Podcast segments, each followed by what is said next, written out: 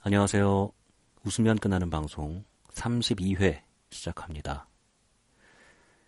오늘의 주제는 거짓말입니다. 거짓말. 제가 원래 거짓말을 참 잘 안 하는 사람인데요. 요즘 거짓말 참 많이 하고 있습니다. 이 방송을 하면서요. 저의 에피소드들이 어, 대부분 시작 부분은 사실입니다. 그런데 끝날 때 그 허무맹랑한 부분들은 거짓말인 경우가 많아요.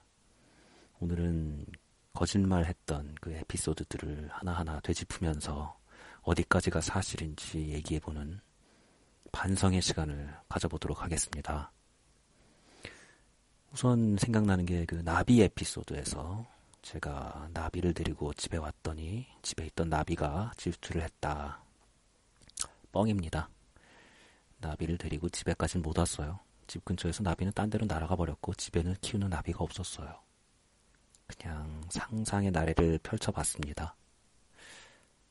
또 이사 에피소드에서 제가 이삿짐 센터 사장님한테 장난 전화를 걸려고 했다는 거 뻥입니다. 이삿짐 센터에서 제 의자와 컴퓨터를 부셔버린 거는 사실이에요.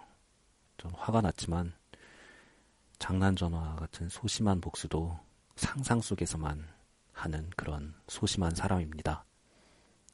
장난 전화 걸 생각도 못했습니다. 당시에는 그냥 화만 혼자 내고 있다가 참아 참고 넘어갔어요.